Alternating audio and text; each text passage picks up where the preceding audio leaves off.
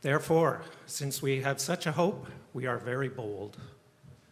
We are not like Moses, who would put a veil over his face to prevent the Israelites from seeing the end of what was passing away. But their minds were made dull, for to this day the same veil remains when the old covenant is read. It has not been removed because only in Christ is it taken away. Even to this day, when Moses is read, a veil covers their hearts. But whenever anyone turns to the Lord, the veil is taken away.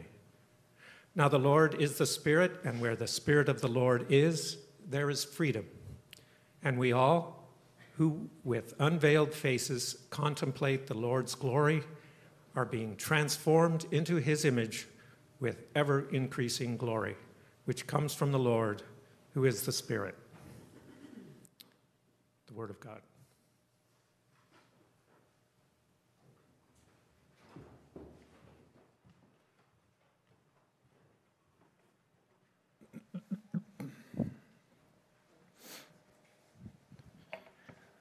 Morning.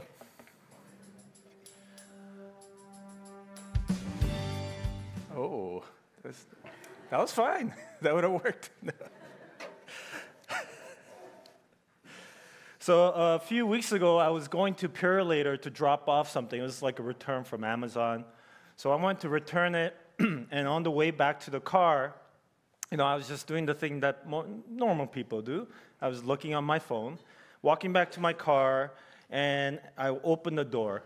And the person says, Hey, what are you doing? And looked over, and it wasn't my car. I was like, oh, sorry, sorry, I thought it was my car. And I went off uh, into my own car. Uh, has anyone ever done that before? Yeah, some of you? never, right? I thought I would never be that guy who runs into things because of being on the phone or walking into someone else's car because I was so preoccupied with my phone. But I became that person. So it got me curious to look up, you know, how much time do we spend on our phones? And according to this one website, on average, people spend three hours and 15 minutes on their phones per day. Uh, individuals check their phones on average of 58 times a day. And one in five smartphone users spend upwards to 4.5 hours on average on their phones every day. And uh, funny thing is, most of that time is spent while they're at work versus when they're home. So, and so, and picking up your phone can become a habit, as data shows that half of all screen time sessions begin within three min- minutes of the last. So you picked up your phone, you used to put it down. Only three minutes later, will you pick up your phone again? I don't know if you're ever in a conversation, but sometimes you're talking with someone and your phone is out there, and just out of habit, you just go and pick it up to look at it, right? It's not like you're actually looking at anything, but it's like this thing you do. It's almost like a safety blanket, right? You use your phone as a safety blanket. The number one country with hours on their screen time is the Philippines. It was, it was surprising to me, I didn't know. But Filipinos spend five hours, 47 minutes per day on their screens, on their phones. Canada, I looked up Canada, we're pretty good. We're at 33 uh, out of however number of countries that they surveyed, is two hours and 51 minutes. So we're, we're a little bit better. but what we spend time looking at, what we behold, not only shapes us, but it changes the direction that we are going. This is why we say, look where you're going, because you may bump into something or go into someone else's car so in our passage today, we see Paul referring to the story of Moses in Exodus 34. This story follows after the first time that Moses went up to Mount Sinai and got the Ten Commandments, and then he broke it because they were worshiping idols, a golden calf. And here Moses is up again to spend time with God for another 40 days and 40 nights to receive the Ten Commandments again. And when Moses comes down from the mountain after spending time with God, his face was radiating. It was shining with this glow from his this time and experience with God. And the Israelites, seeing this, were afraid and they didn't want to come near Moses. But Moses said, No, come, come. I need to share with you what God has said. so after he would share this, you know, almost like an oracle, he would share what God has told him. Afterwards, he would put on a vase, a vase, a, a veil to cover his face, as the people were afraid to come close to him while his, his face was like radiating and shining. And so this would become like the practice. Moses would go spend time with God. He would come out with a glow. Moses would uh, then share his uh, message with the people, and then he would cover his face with the veil until he would go back to spend time with God again. And Paul here uses that Old Testament passage to contrast between this, this glory that was experienced with Moses, uh, what he called like the old glory, and the new. The glory God that Moses experienced, where his face shone, where through that experience came the Ten Commandments, are in no comparison, according to Paul, to the glory of God that we have access to now in Jesus Christ. Paul gives an interpretation of this Exodus 34 passage to say that Moses put on a veil because that radiation of his face would start to fade. And then, so as it faded, he would go back and spend time with God. It would, he would glow again, share, and then he would cover his face because it would f- fade. And Paul does this to contrast between the difference between what Moses and his people had in their relationship with God to that of ours in Jesus. In Jesus, we won't need the veil anymore. Slide, uh, uh, verse 13 We are not like Moses, who put on a veil over his face to prevent the Israelites from seeing the end of what was passing away. But their minds were made dull, for to this day the same veil remains when the old covenant is read. It has not been removed because only in Christ is it taken away. Even to this day, when Moses is read, a veil covers their hearts. For Paul, even now, when the stories of Moses is read, there is still the same veil that covers their hearts. The Old Covenant, this, that is the Old Testament, is read by the people of Israel, but they have missed the very glory of God that the stories of Moses and the prophets were pointing to. It is only when we are in Christ that the veil is removed and we can be free from the, this veil that is temporary that only shows glimpses of the real thing. It's like drinking RC Cola when you want Coca Cola or having Pepsi, right? Like when you want Coke, you want Coke. Unless you're a Pepsi drinker, then you want Pepsi instead of Coke, right? So it's, it's similar in the sense that it, it gets to what is supposed to be, but yet isn't the real thing. Verse 18, and we all who with unveiled faces contemplate the Lord's glory are being transformed into his image with ever increasing glory, which comes from the Lord who is the Spirit. In Christ, we are now, we now with unveiled faces can contemplate the glory of God. Similar to how Moses was transformed by being in the presence of God, we are also transformed as we contemplate the glory of God. This glory is not just a glimpse of God, but rather is Jesus himself. Jesus is the glory of God as he is the very image of God. To know God the Father is to know, the, to know God the Son. So the effect of Moses' face shining temporarily will become permanent, will become the permanent reality for us who can see Jesus face to face. It's interesting in the story of Moses that before this passage, uh, the writer says how Moses spent time with God as if meeting someone face to face. And then later on, Moses is asking God, Show me your face. And God says to Moses, No, you can't handle seeing my face. You can only see the back of myself because to see my face is to die because it's too, you know, too, too glorious for you.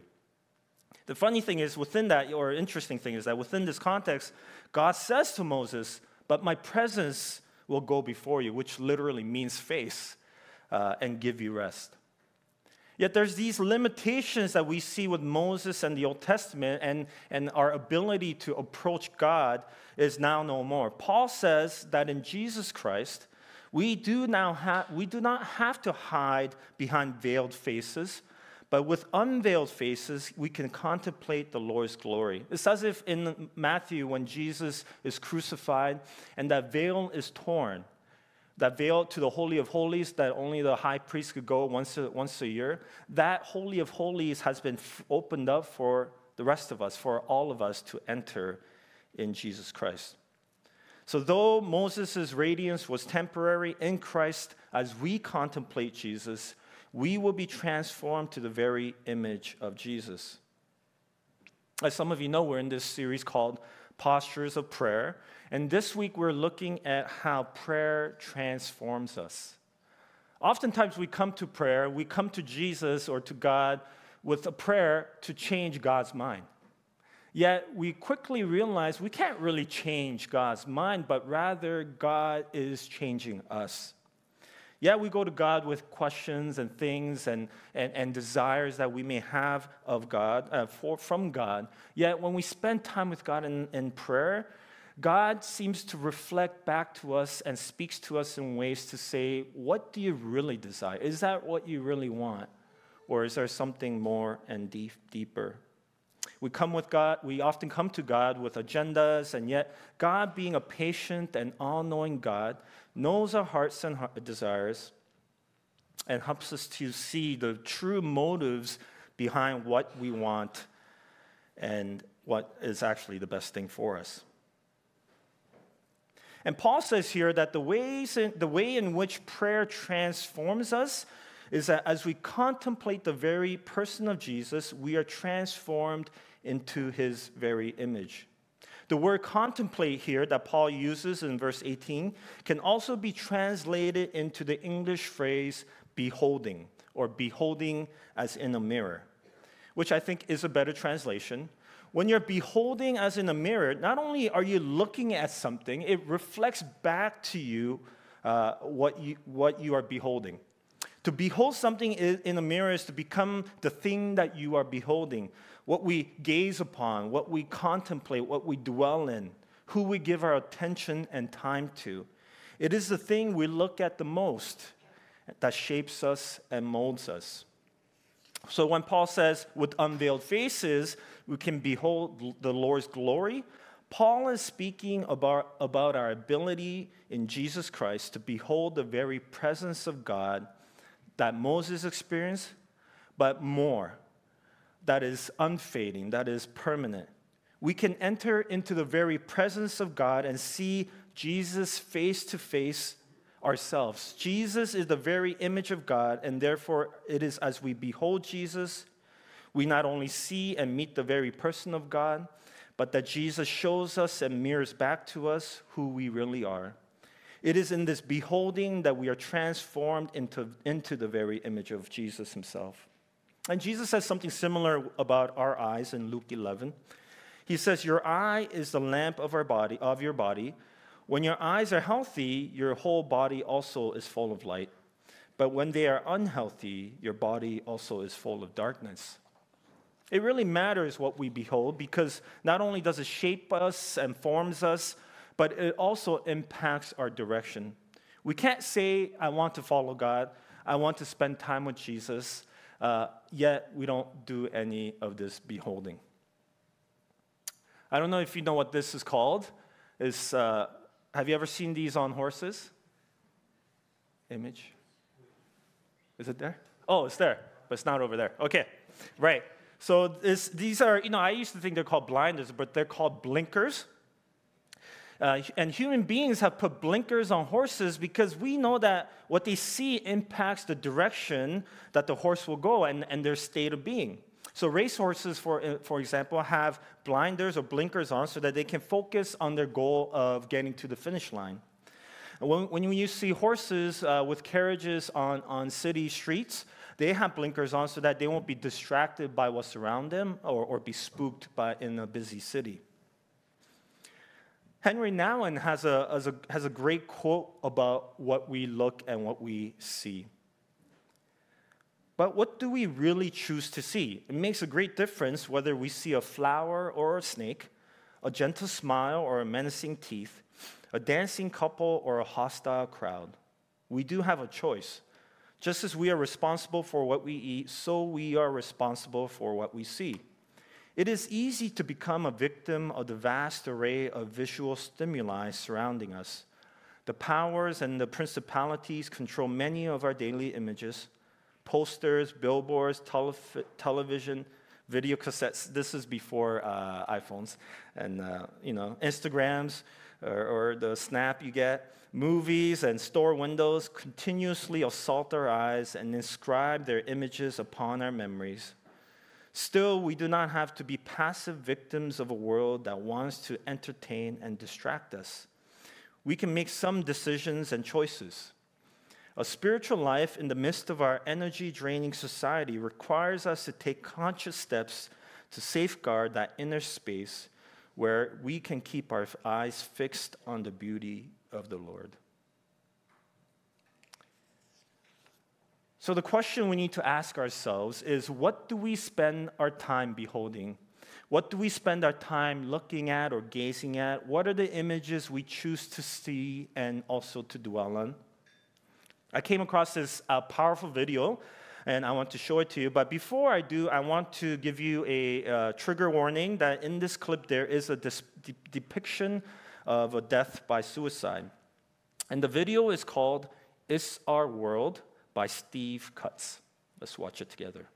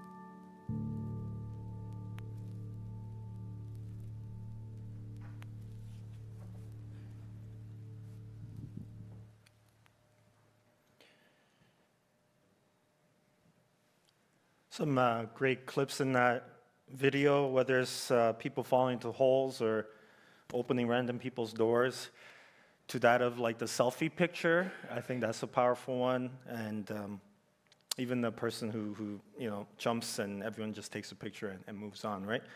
That's become our world. We, what we behold these days is our phones, and our, our phones have become our window to the world and to our souls is what we literally gaze upon. It is what shapes us, guides our steps. It has become and continues to be the number one thing that we behold. Paul says in 2 Corinthians 4 the God of this age has blinded the minds of unbelievers so that they cannot see the light of the gospel that displayed the glory of Christ, who is the image of God. For what we preach is not ourselves, but Jesus Christ our Lord, and ourselves as your servants for Jesus' sake. For God, who said, Let light shine out of darkness, made his light shine in our hearts to give us the light of the knowledge of God's glory displayed in the face of Christ. The God is the God of this age, or as Nouwen calls the powers and principalities, are blinding us these days as much, they aren't necessarily blinding us much as they're bombarding us with images so that we have no time to even contemplate God's glory. We have no time to spend time looking at Jesus' face because we have way too many images to look at. We have distractions and we have blinkers on through our phones so that all we can do is to be enslaved by by the God of this age. Like a horse that is missing out on the world around them, we on our phones are missing out on the beauty that's around us, but also of those who are hurting and are in need of our presence.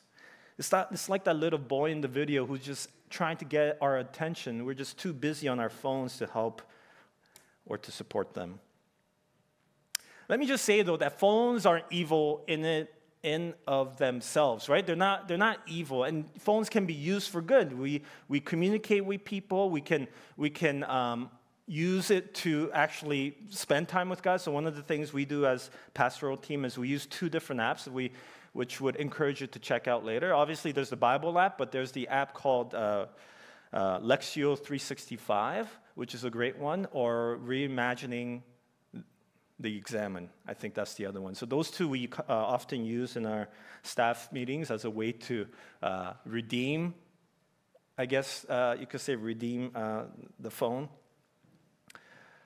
But I think there is something about being able to also take a break from our phone, especially when we are so addicted to it that to be able to be in nature and just to sit in, in God's creation, to be able to pick up a physical book and, and flip through it, or to even see a picture not on a screen but on a, on a piece of paper, I think there is something beautiful about that that we could lose just by always just seeing it on the phone. So, how do we go about beholding Jesus in this Instagram world? How can we behold the Lord and gaze upon Jesus? And one is through contemplative prayer. The, the phrase contemplative prayer kind of comes from that passage to contemplate on the Lord's glory. And we have been practicing some of these types of prayer for the last few weeks where we slow down, breathe, and center ourselves in the presence of Jesus. And as uh, we mentioned a couple weeks ago and this week, last week as well, we have uh, a site on our, or a page on our website called Spiritual Practices, where you could go and see the different kind of practices that you can engage in to um, do this. Yet we recognize that it's hard to do so. This isn't an easy practice that, like, one day you just pick up and do. It really takes work and time and effort to get to a place where you could be silent and still before God. So, Richard Foster, a spiritual, spiritual writer, suggests two other ways we can behold God's glory or to behold Jesus. And one is through nature uh, and being silent with God and creation. And to me, this is so, it resonates with me so much. This is why I love hiking and being in nature. Even, uh, for instance, this past week, I went mountain biking and, and I took a break and I went by myself. And I was sitting down, and, you know, I just, there's a forest and no one around me. And all of a sudden, this wind picked up uh, like, you know, uh, you could say wind of God, but it was, it was this huge surge of wind. And the leaves started like just falling like crazy all around me. It was like raining leaves on my body. And I was just like, oh, this is amazing. And then within a minute, it stopped. And there was just silence. And I thought of that uh, passage from Elijah who said God wasn't in the wind, he wasn't in the storm, but he was in that silence of that gentle whisper. And I was like, God, did you just do that for me? I'm sure it wasn't, but you know, I was like, that is pretty cool, right? To be reminded and to sit in that like quiet space with God.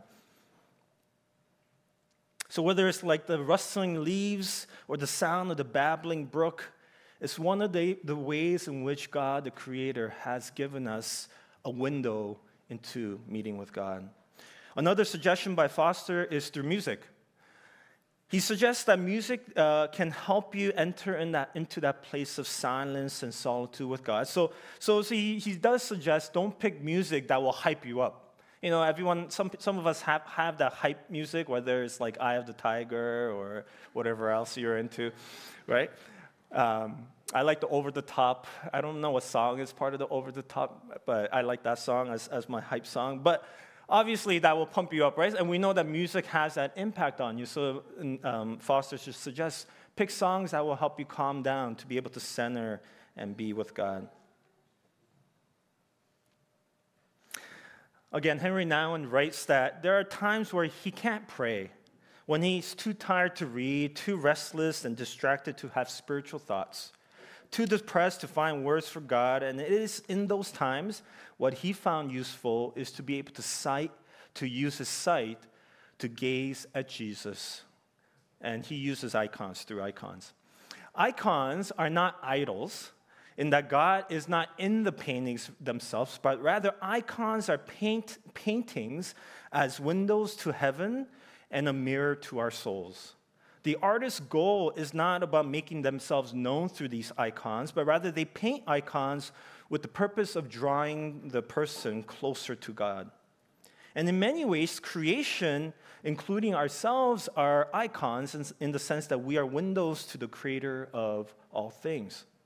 So this morning, we want to uh, practice this uh, spiritual practice called Visio, Visio Divina, which means divine or sacred seeing where we will use our eyes to see and behold Jesus.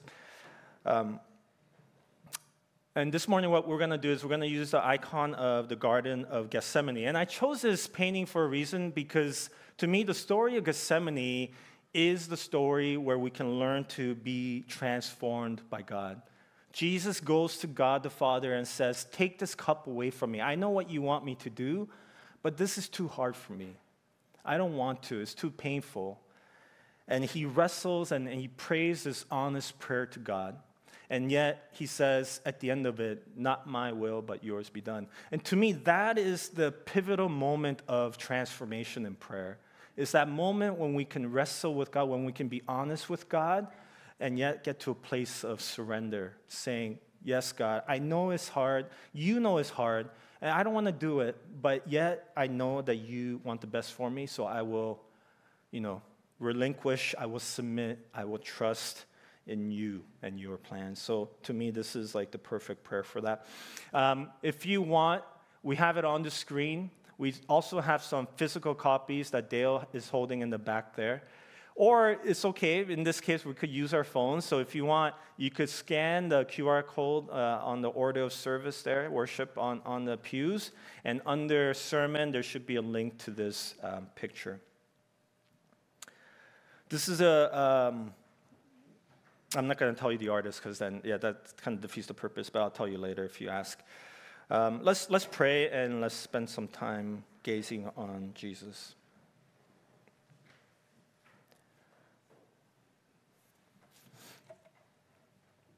Jesus, we thank you that you are the very image of God, that for us to know you is to know God. And so this morning, we come before you recognizing that we have that access, that we have that ability to enter into the Holy of Holies, to be able to sit with you face to face. So, Lord, as we spend time now gazing upon you to your, on your face, may you open our hearts and reveal to us uh, just more about who you are. So take a few moments to get comfortable, close your eyes, and take a few deep breaths. Breathe in slowly and breathe out.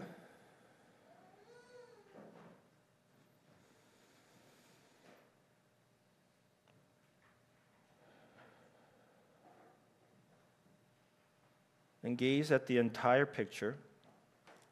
Notice the shapes, the colors, the lighting.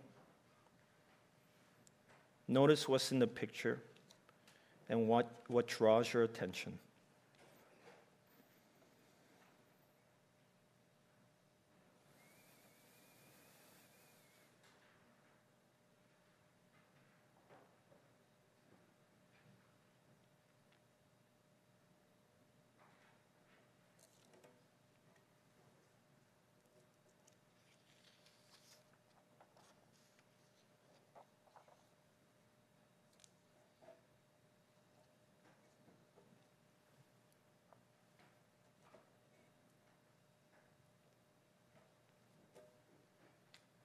And I'll just read the passage. And as I read the passage,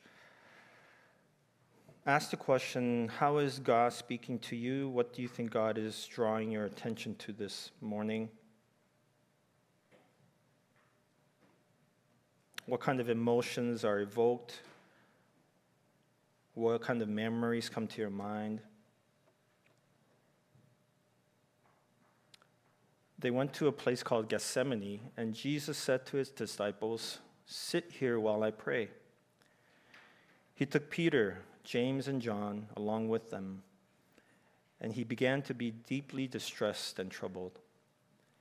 My soul is overwhelmed with sorrow to the point of death, he said to them. Stay here and keep watch. Going a little further, he fell to the ground and prayed that if possible, the hour might pass from him. Abba, Father, he said, everything is possible for you. Take this cup from me. Yet not what I will but what you will.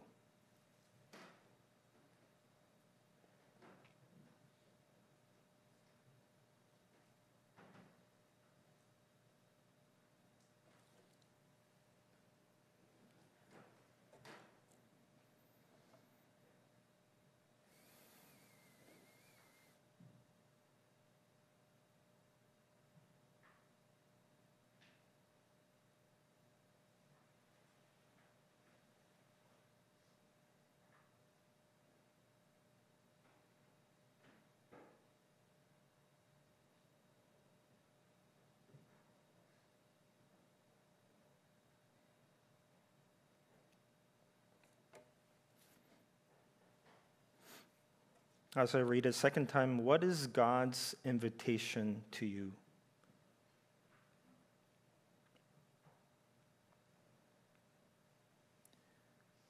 They went to a place called Gethsemane, and Jesus said to his disciples, Sit here while I pray. He took Peter, James, and John along with him, and he began to be deeply distressed and troubled. My soul is overwhelmed with sorrow to the point of death, he said to them. Stay here and keep watch. Going a little further, he fell to the ground and prayed that if possible, the hour might pass from him. Abba, Father, he said, everything is possible for you. Take this cup from me. Yet, not what I will, but what you will.